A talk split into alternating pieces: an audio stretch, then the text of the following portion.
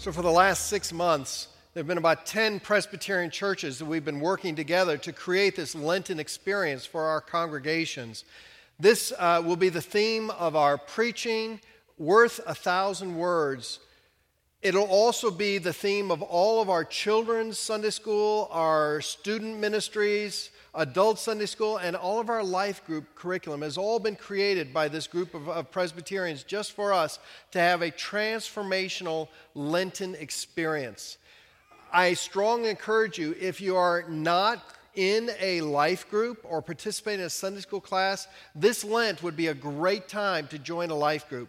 After the congregational meeting, today, there will be in the parlor uh, a table where you can sign up for a life group, or you can sign up online, or just call the church office to get into a Lenten life group to participate in our Lenten experience worth a thousand words.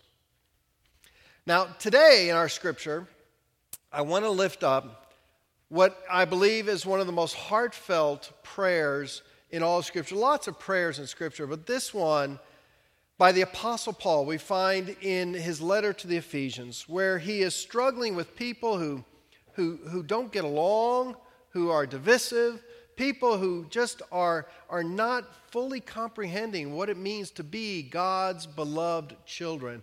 And this is his prayer for them. I'm reading today from uh, Paul's letter to the Ephesians in the third chapter. Let us listen for God's word to us. The apostle writes, for this reason I kneel before the Father, from whom every family in heaven and on earth derives its name. I pray that out of his glorious riches he may strengthen you with power through his Spirit in your inner being, so that Christ may dwell in your hearts through faith. And I pray that you, being rooted and established in love, may have power together with all the Lord's holy people, to grasp how wide and long and high and deep is the love of Christ, and to know this love that surpasses knowledge, that you may be filled to the measure of all the fullness of God.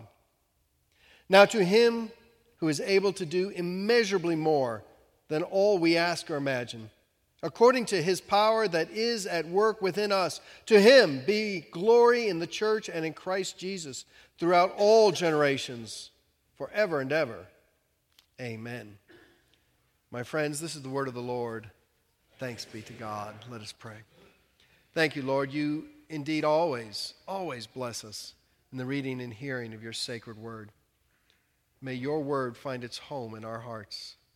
Lord, I pray your spirit would rest upon me guiding my thoughts, removing from my lips any words but your own, that with faithfulness and with integrity I might proclaim the wonderful good news of your redeeming love. Amen. Some of y'all remember Larry King, cable talk show host, about 300 years old. Well, a few years back, he was interviewing baseball legend, Hall of Famer Ty Cobb on the occasion of Ty Cobb's 70th birthday. And during the interview, now understand, Ty Cobb was one of the greatest hitters of all time, had a 367 lifetime average. That is phenomenal. And during the interview, he, uh, Larry King asked Ty Cobb, he said, You know, if you were playing today, do you think you'd be that good a hitter? And Ty Cobb said, Oh, no, no way. I'd just probably be an average hitter today. And Larry King said, Oh, well, why is that? Is that because the, the, the demands of a greater travel schedule or, or the dimensions of the new ballparks? Or, or is it because the, the power pitchers or, or some of the new pitches like the split finger fastball? Why would you only be an average hitter today? And, and Ty Cobb looked at him and said, Because now I'm a 70 year old man. well, duh. But it's good to know your limitations, right? You know, it's said that growing up is just simply the process of learning our limits. When you're young, man, you think you can do it all and you can get away with anything. You're young, you can drive fast and you can eat junk food and you can stay up late partying to all hours of the night and, and you just you feel like nothing can bring you down. And then as you get older, you learn that you're not immortal and you're not omnipotent And there are limits to what you can withstand. There are limits to what you can endure. There are limits to what you can achieve. As we age, we learn our limits. But true maturity comes in understanding the difference between true limits and false limitations. Limitations often placed upon us by other people. One of the great ironies of life, perhaps you've noticed, is that some people who are seemingly oblivious to their own shortcomings and limitations are the very ones who are so good at pointing out the shortcomings and limitations of other people. Those with a log in their own eye seem to be the best at pointing out the speck in other people's eyes. Have you noticed that? And when this really gets tragic, is when people start projecting their own limitations on God. So there was a first grade teacher, and she asked her class to get out their crayons and draw a picture of something or someone who was important to them. So they all got out their crayons and they started drawing and drawing. And after a time, she said, Okay, everybody, pass your pictures up. And everybody passed their papers forward except little Charlotte. Charlotte in the back of the room just kept coloring away and coloring away. Now, this was a good teacher. And she walked back and she put her hand on Charlotte's shoulder and said, Charlotte, time's up. You have to turn in your picture. But little Charlotte just kept drawing away. And she said, Charlotte, what is it that you're drawing here? What is it that's so important to you? And said, I'm drawing a picture of God. And the teacher said, Oh, Charlotte, nobody knows what God looks like. Well, they will when I finish this picture.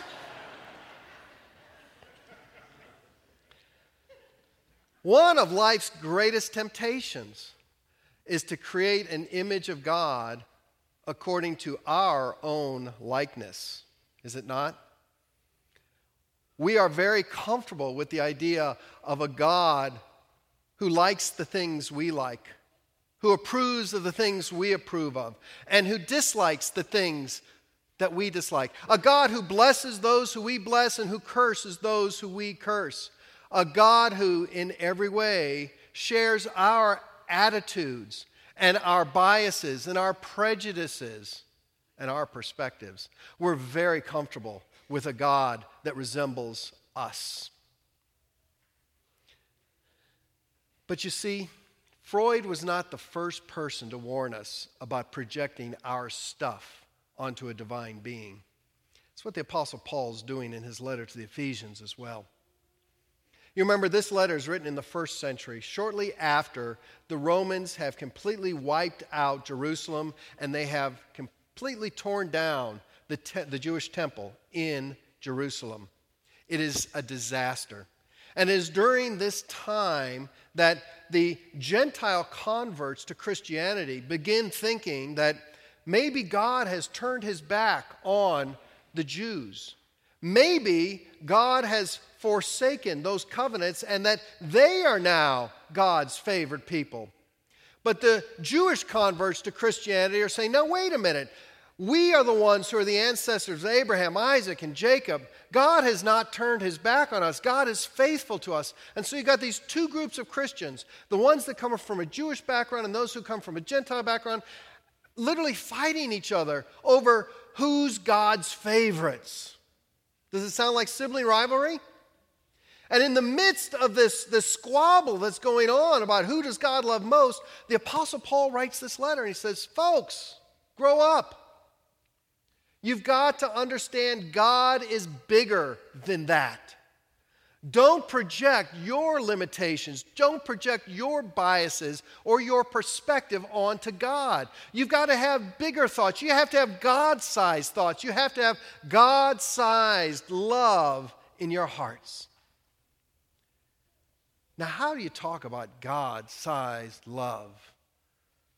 Does God's love come in small, medium, and large? Can you supersize God's love? How does that work? The apostle, struggling for words, talks about the height and breadth and depth and length of God's love. And he says these are dimensions beyond comprehension. These are dimensions far beyond human understanding and knowledge. There are no limits to God's love, he says. There's, it is infinite. It is greater than all of creation. There's no restrictions, there's no exemptions, there's no exclusions. God's love is greater than anything you can imagine or that you can comprehend. And he says, My prayer is that that kind of love, that immeasurable, infinite love, will dwell in your hearts, that you might know the love of God and that you might share that love of God with others. Well, as you can imagine, the news was not well received because these two groups of Christians were very comfortable in their positions. They didn't like or trust one another. I wonder if things have changed that much. Is the news of God's infinite, unlimited, unrestricted love is it fully embraced even in today's church? Or are we more comfortable in putting our limitations on God? How often do we decide that God blesses those who we bless, that God curses those who we curse, that God certainly must share our opinions? But you see, the good news of the gospel is that God loves us despite the log in our eye. God loves us despite our wrong opinions, despite our sinful behavior, despite all that we have done and failed to do. God loves each and every one of us, even those people that we don't love. It's a radical message of grace. Because what it means is that God loves the murderer sitting on death row just as much as God loves that little child down in the Sunday school classroom. God loves us all, rich and poor, arrogant and humble, educated and illiterate, black, white, yellow, red, gay, straight, Democrat, Republican. God loves everyone. And it is not our place to limit God's love, or saving grace. You see, like the Ephesians, we need to expand our perspective. We need to adopt a God sized understanding of God's love. The world tried to restrict God once. They nailed God's love to a cross on Good Friday. They tried to say us, but not them. But they couldn't do it. Not even the grave could constrain God's love. And on Easter morning, when God's love came bursting out of that tomb, it transformed the world and all of the disciples of Jesus in a powerful way that could never again constrain or limit or restrict God's saving love. My friends, ours is a God who has love for all people. Ours is a God who offers grace to all people. Ours is a Savior who offers redemption to all people. Ours is a church that expresses nothing less than the unrestricted love of God to each and every person. That is who we are called to be. And by the grace of God, let it be so. Amen.